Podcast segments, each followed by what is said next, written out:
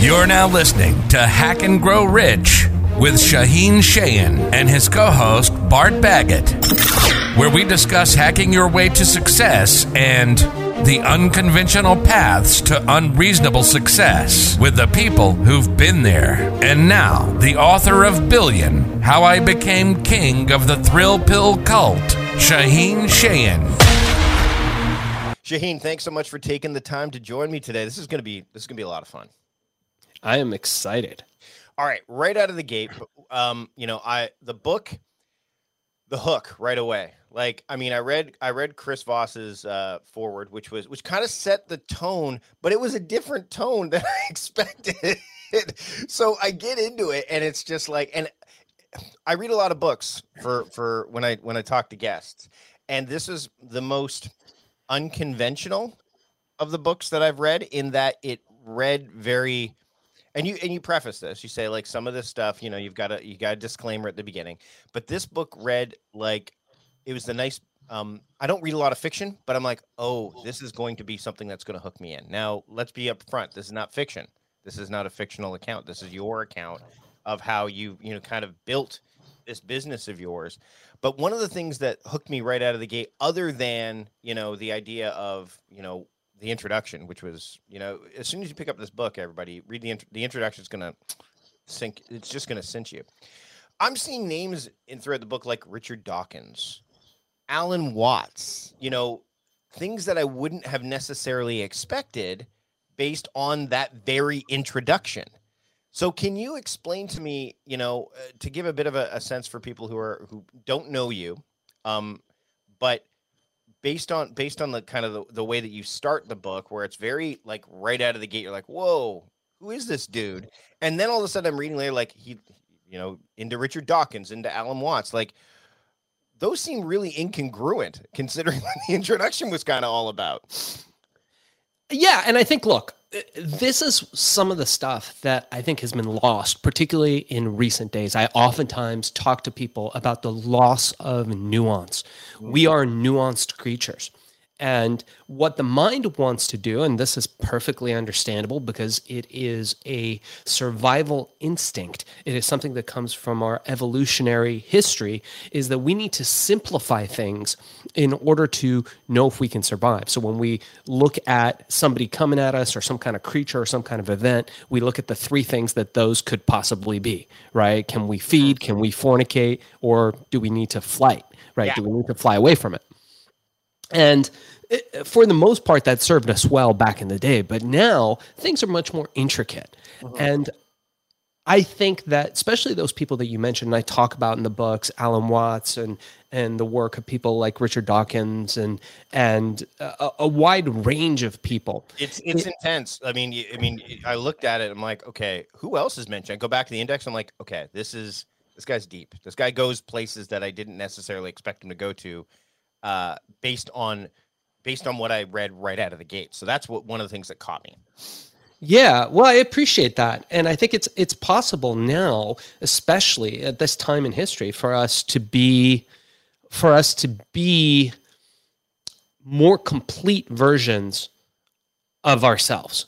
And we can do that by having varied interests. That's like a lot of the times now people are like, oh my God, are you Republican or Democrat? Well, it's like, well, you know, I, I'm you know, left on some things, right on other things. I like to be a free thinker.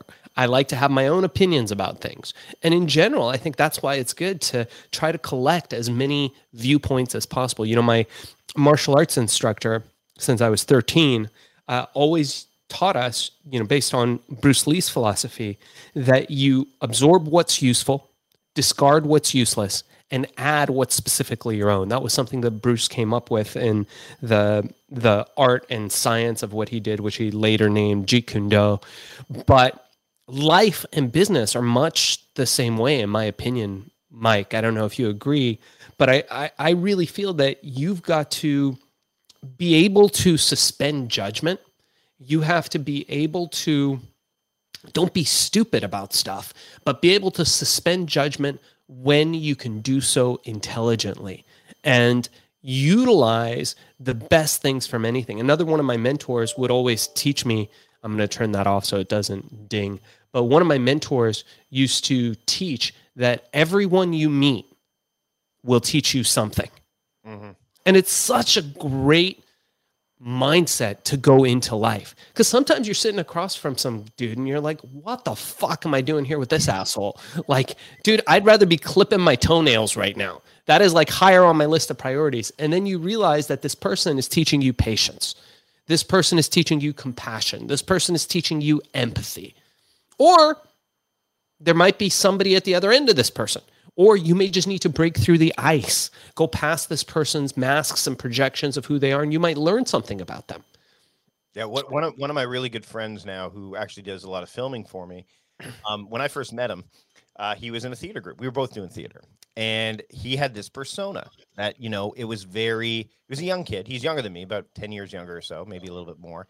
And there was, uh, I mean, he was very talented, still is, and uh, but he was very standoffish and he had this aura of arrogance about him. And I wasn't the only one that felt that way. Everyone else in our troop kind of felt that way.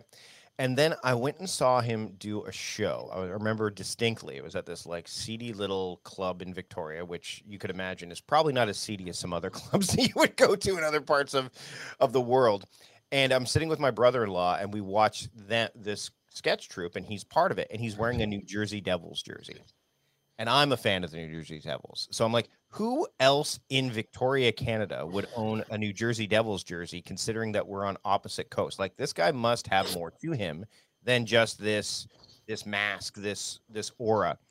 And I remember I ran into him about a week later at the at the place where we all normally performed at, and we just started. I, instead of talking about theater, I talked to him about hockey. I said, "So I wear the Devils jersey," and all of a sudden, it was a different conversation. It was a different person. It was a like I because there was this opening and it wasn't um something that he expected nor nor you know he didn't expect that all of a sudden the guards came down we've been really good friends ever since our families hang out together so yeah it, i think that the world operates in shades of gray and i'm so so it gets really frustrating when you know people who especially some people say i'm a free thinker and then they lean so hard in one direction I'm like are you? Like are you you know yeah. what i mean? Like where does that fall in? Um i want to talk about getting things done. It comes up in the book on a couple of occasions. Yeah. i i've had the pleasure of chatting with david allen on a few occasions. Um we both presented at south by. You're going to pull out do you have the see i that's the new edition which i love I got the original somewhere. The original. So this is this is this is actually something I want to talk about because the transformation of just that methodology is is also nuanced, right? When you think about it, the core elements of it are still the same, right? Getting things done has the capture all that, but the words softened over time. I don't know if you noticed that when you read the book, but the the idea of capture became collect. Like there was a softening. Um, did you find as you went through your entrepreneurial journey that you mentioned nuance. That nuance really ha- is the key to the sustainability that you've had with what you've been doing over the years since the 90s like do you think that that's been one of the things that is is, is kept you going? And not only kept you going but kept you um excited about what you're doing? So i'd say it's the opposite of that actually interestingly enough. I think that people that are high achievers for the most part there are exceptions or broad strokes people. I think when you look at the people that are making impact on a wholesale level, as Bill Gates would say, someone like Bill Gates, um, those those people, generally speaking, can't deal with all the specialized knowledge. They have an understanding of it. Mm-hmm. Like Elon has an understanding of how rockets work and are sent to space. But if you asked him where the 316th you know titanium grommet is for the booster he probably wouldn't know but he's got somebody who does. Right. And for me i realized that getting really myopic on very specific things actually takes away. And worrying too much about details hence nuance and, and all these types of things isn't important when you do what i do which is launch products and teach people how to launch products. So my goal is to impact people wholesale, which is what I do when, you know, I have an Amazon course now. I teach people how to start Amazon businesses, sell them on Amazon. And what I do is I get people out of all that detail oriented perfection by paralysis. Now, you need scientists who do that kind of stuff. Like the, the guy who invented the vaccine, I want that motherfucker to be as detail oriented as possible. I want that dude to be like Mr. Detail. Yeah. But the guy who's running the company, he's got he's he's like it's like my wife says, she can move any piece of furniture with two fingers, Yeah. right? Just by pointing. yeah. And that's what you want to be. As as David Allen would say, you want to delegate. You want to be a delegator. And when you when you learn to do that and to do it effectively, then you don't you don't need to focus on the nuance. You have other people focusing on it. And you know, dep- depend I mean we're we're we're speaking in in real broad strokes, but once you get real real specific about stuff, then there are certain things where you have to talk about nuance. But for personal development, it's all about nuance. Have you have you always been good at delegating? And if not, how did you get good? Because I think that that one of the things when when I talk to people about, you know, again, the idea of the lists, right? They have these massive projects and they don't I mean, one of the things I say is the reason you don't delegate is you don't break them down. You don't break the projects down. You, you look at your list and it's it's build build product, and that's the that's Yeah. just like insane. You need to break that down into smaller particles. But then, of course, people look at that, go, "Oh my gosh, there's way too many things on here now." No, they were there's the same amount of things. You just see them all now, um, Right. which helps you delegate. But have you always like delegation? You're absolutely right. Is key. Have you been always really? Has that been one of your superpowers, or is it something that Yeah. you had to kind of work towards? So look, you you you have to have systems in place. So a lot of our time in the early days was spent building systems. Hmm. And excuse me. Um, and now with Amazon, um, what we we realize is that systems are what it's all about. When when you have systems in place, um, you can afford to relax a lot more. The second thing you need is you need people to execute on those systems. So you need people to delegate to. Those two things are more or less non negotiable.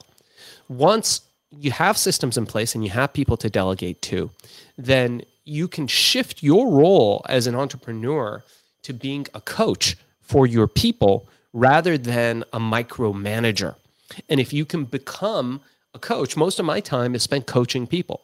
Well, what do you want to do? Oh, I want to uh, get the uh, you know the Johnson account uh, back online. Okay, how do you want to do that? Well, I'm going to call Mr. Johnson and tell him you know that we can do it for the price he wants. Okay, fantastic. When do you want that to? When do you when do you want to make that happen? Oh, well, I want to do it today. Okay, great. And what if he says no? Oh, uh, okay. If he says no, then I've got this and this plan. Okay, great. I didn't tell him anything.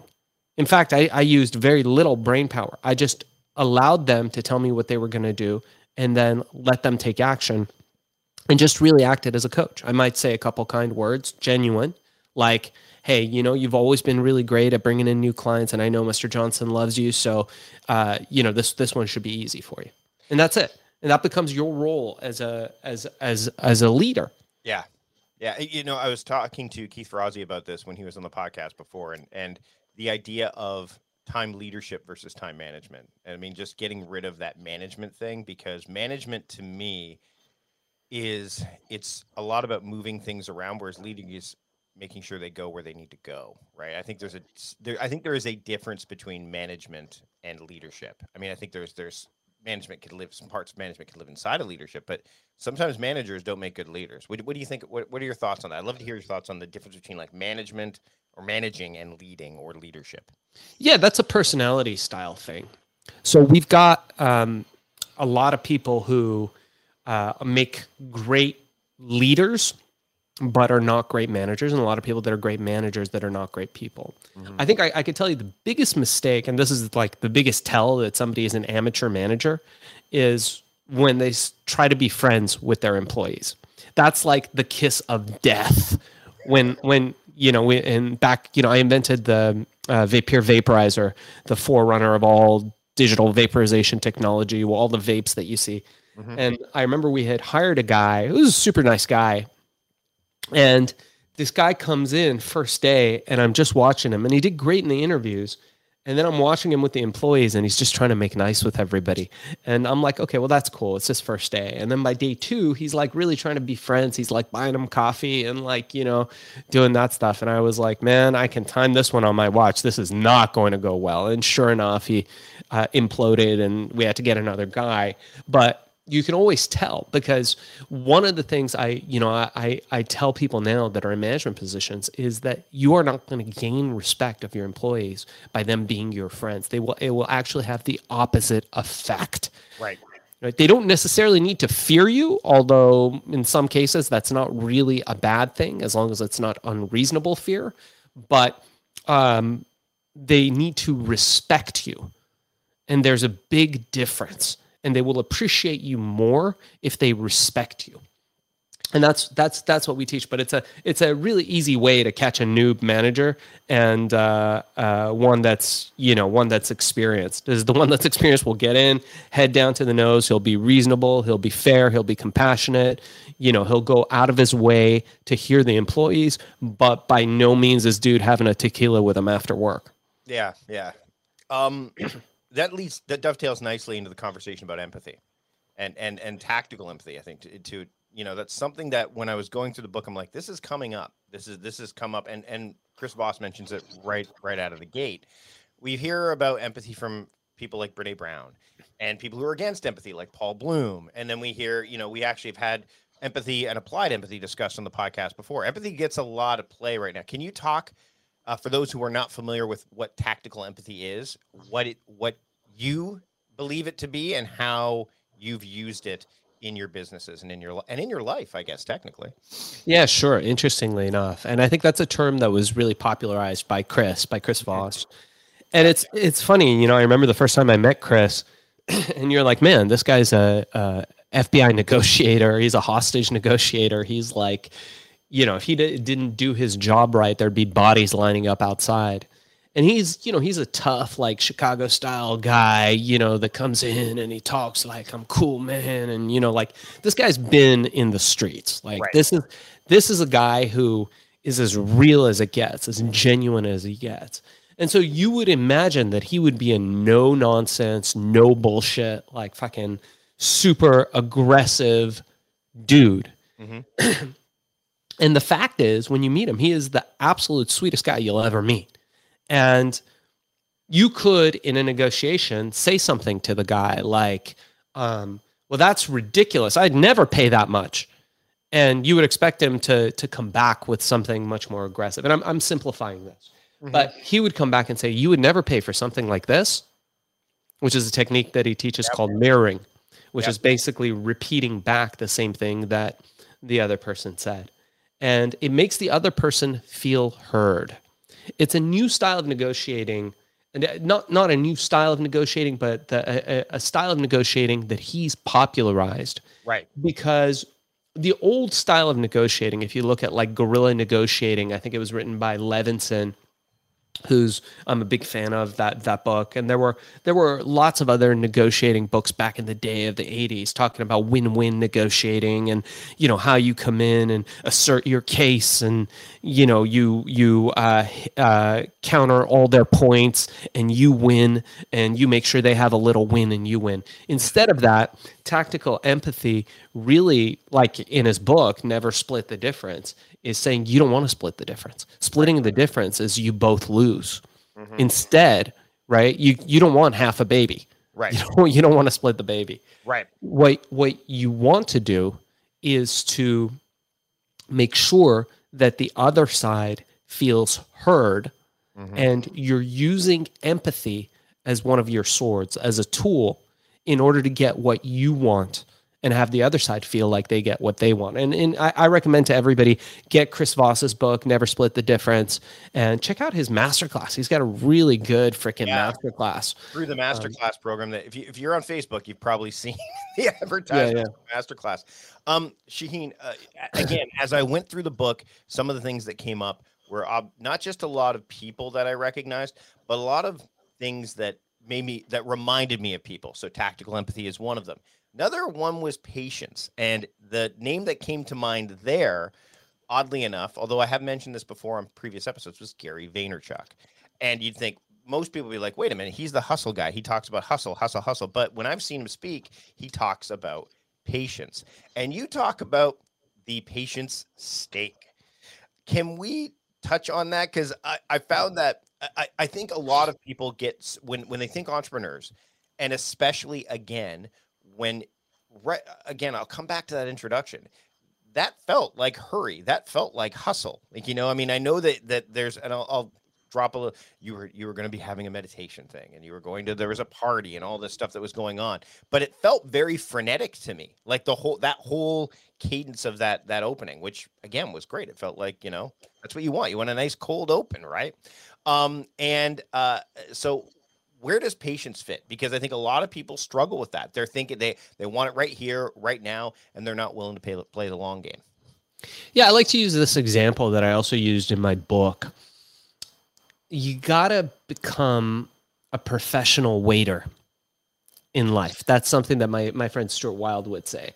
And if if you look at the example of nature and you look at the wild, you look at big cats. I'm a big fan of big cats. I love um, jaguars and lions and tigers and stuff. I love you don't watching have a, them. You don't have a serval, do you, at home? Like A, a what? the serval are those big cats that you see people domesticate, specifically in Oh, Russia. way. if you're on TikTok, you and type in serval, S E R V A L, you will see Okay. like these big cats walking around houses. You're like, I would be, I would be both. so I see it. And I'm like, this is majestic and terrifying all the same. Oh time. yeah. Anyway, continue. I, I, I, I'm a fan of animals in their natural habitat. I'm not really a fan of like them at my house or at zoos. But um, yeah, and I remember I was in the Amazon. I stayed with these tribes, uh, this tribe called the Matis. Um, and these guys were former cannibals, and I, I hung out in the jungle with them for a while. And I remember watching this, like, and and and by the way, when you're with um, native people in in their in in the jungle settings like an activity like watching a wild animal appear is like that's it. That's all that's going on for the day like they will sit and they will just watch all day long this happening. And i remember watching this like beautiful black jaguar which is you think happens all the time in the jungle? It's rare. I was there for for months and you know really i think two times we saw a jaguar and it was for seconds. And we saw this cat come and you think okay what makes this cat an, an effective predator? What makes this cat a, a useful um, creature. And so you're watching it and it would wait forever. It would sit back. You see these like bright yellow eyes like just through these like leaves and it would just be patient. And you realize this is a cat that could probably jump like 40 feet in the air and like hop trees and gates and do all kinds of stuff. But ultimately it's the fact that it's a stalker the fact that it's got patience is the reason why it's effective. And if you want to be effective in business and life in any of these things you want to become what carlos castaneda the great uh, author author from the 1960s, 70s, and 80s would say, You want to become a person of power. You want to become a stalker. You want to have the ability to stalk your prey. I'm using that symbolically. Obviously, please don't become a stalker in the in the weird sense of it. But you want to have the quality of patience because others will lack in that discipline.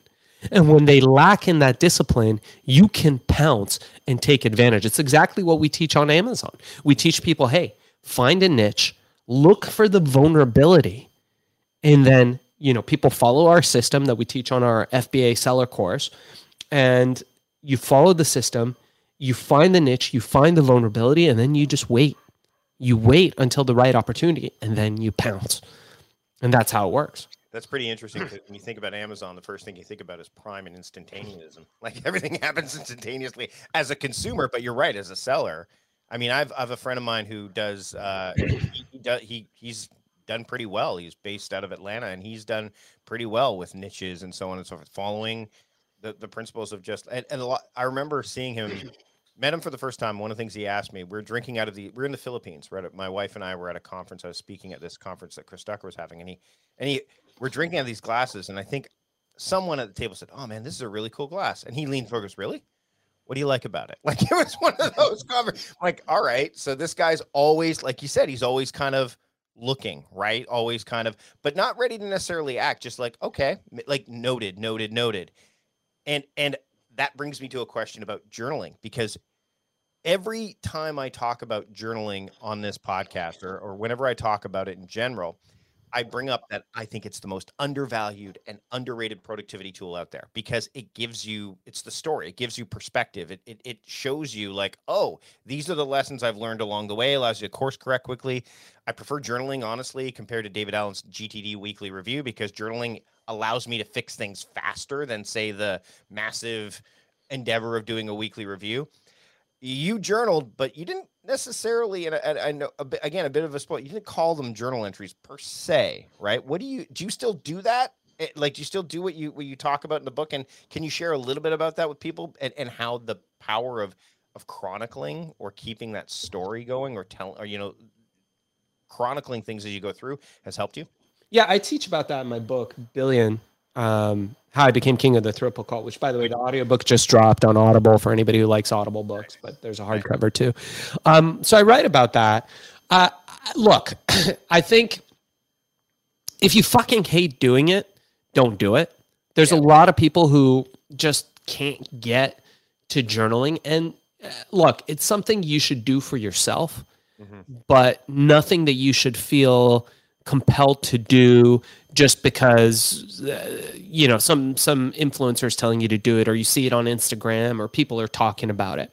With that said, I think journaling gives you perspective and process. It's like having a friend that you can tell anything to at any time and have them repeat it to you in a non-judgmental way. And that's the great thing about journaling. I love journaling when I travel.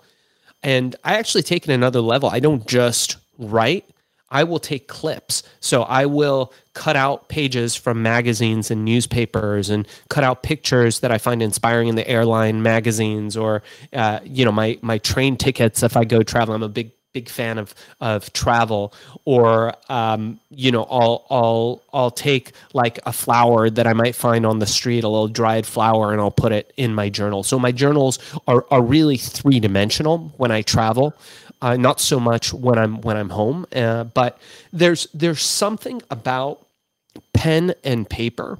There's something about the process of physically writing that changes the way our brains work. Mm-hmm.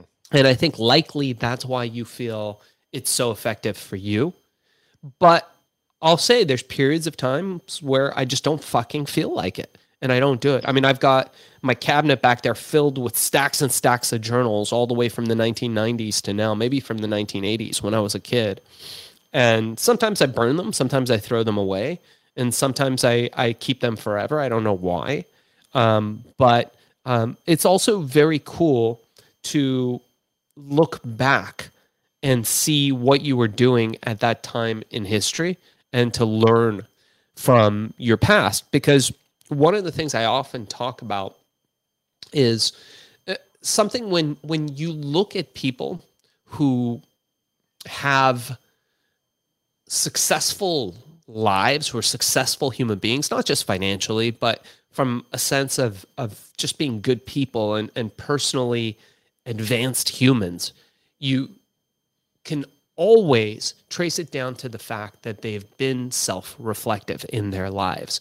The act of self-reflection, the act of just looking back and going, man, I was a fuck up, or man, I'm an asshole. I need to fix something, is something that not a lot of people talk about because it's not very popular. And especially in today's shiny thing culture where you look on social media, you look on Instagram, you look on YouTube, and there's somebody, you know, waving a shiny object at you. And for most people, it's really easy to fall into that trap of the shiny thing because it's like buying a lottery ticket. They can tell themselves, "Hey, man, I tried," and if it fails, it's somebody else's fault. So, hey, I signed up for the course. I did this, and that's it. Imagine how many freaking Tony Robbins books are sitting on a shelf with the plastic wrap still on them, his programs, because people bought into the program and now they're off the hook. They don't have to have the hustle. They don't have to sleep on the factory floor like like I did or like people like Elon Musk. Not that I'm anything like Elon Musk, but people like Elon Musk and Jeff Bezos and and those guys are are, are are are doing. When you look at those guys, those guys fucking work hard. You look at Jeff Bezos, people are like, "Oh, he's just some Silicon Valley nerd. He got lucky." Bullshit. That dude's a fucking genius. That dude's the smartest guy in the room. That dude went out, he found cheap money from Wall Street, brought it to Silicon Valley, built an e-commerce platform, wasn't afraid to lose money for 10, 20, 50 years, however long it took until he created a disruptive economy. And that's exactly what he did. And not only that, people look at him and go, oh, he's going to be the first trillionaire. I don't know, is it going to be Musk or Bezos, those assholes, whatever? It's like, nobody, you're the asshole. Do you know how many millionaires and billionaires these guys have created? More than any other people in history ever.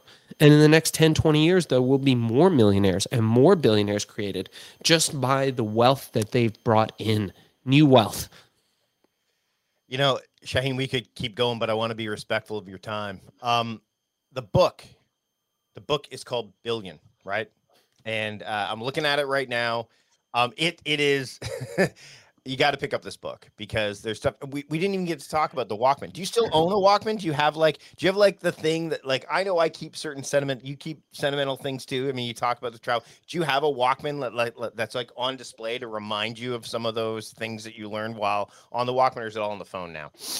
No, I, I wish I did. You know what the game changer for me was with the Sony Walkman first. So we got to do a little young explain in here, Mike. I, Yeah, I yeah, fair, you enough, me. fair, fair enough. You know, so yeah, you go. Let's put it this way: the Bic Pen, the cassette thing that you see on Facebook sometimes when you put the Bic Pen plus, like only people our age know what that means or older. Like, oh yeah, that's how we used to rewind tapes.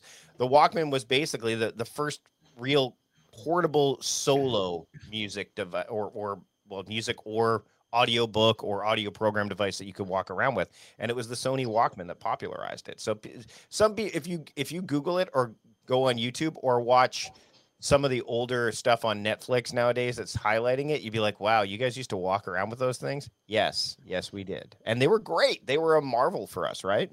Yeah, I remember the game changer for me was the yellow Sony Walkman that was water resistant. Water resistant. It wasn't, you're right. It wasn't waterproof because if you put it, you found out pretty quickly you, you could have it on like in the pool by the pool, but if it Yeah. fell in the pool, then that, Fucked.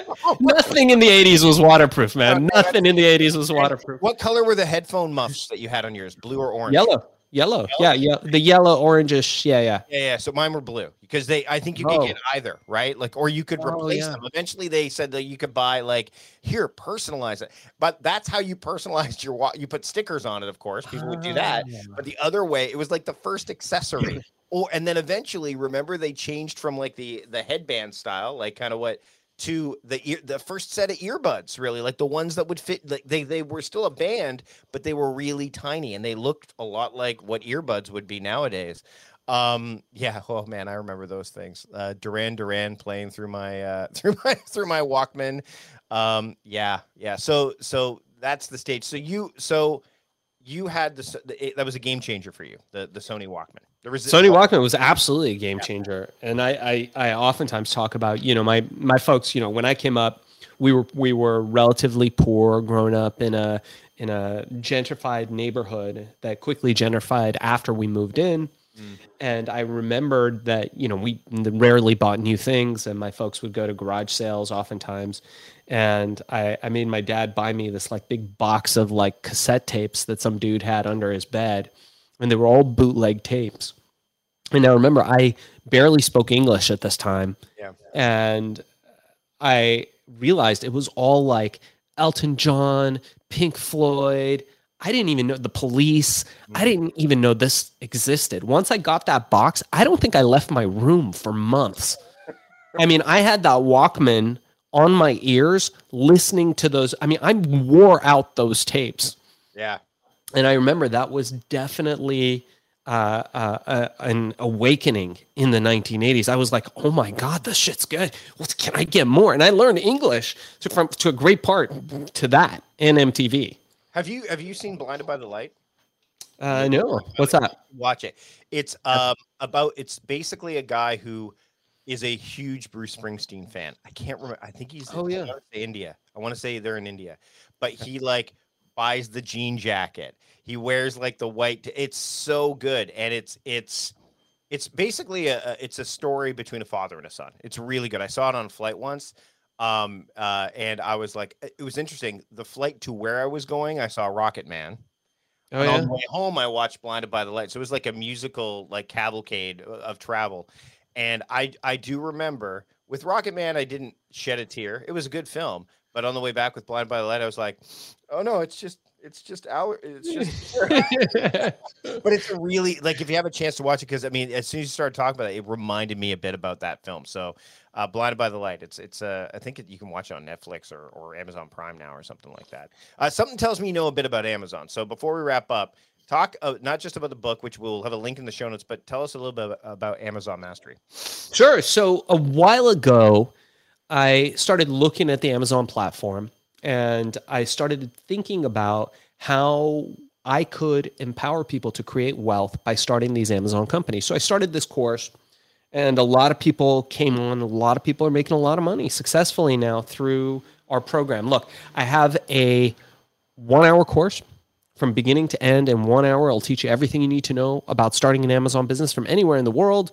Canada, I've got people in South Africa, I've got people in United Arab Emirates, I've got people from all over the world uh, starting these Amazon companies. And we teach you how to pick a product, how to get reviews, how to get your product up, and how to get it selling from anywhere in the world. So you don't really need to know how to do anything. We teach you how to incorporate and how to do it for little or no money. And if anybody's interested, it's normally 200 bucks because they heard it on the Mike Vardy show. I'm going to give it to everybody on your show for free. Zero dollars, zero obligation, no credit card. You'll never hear from us again if you don't want to.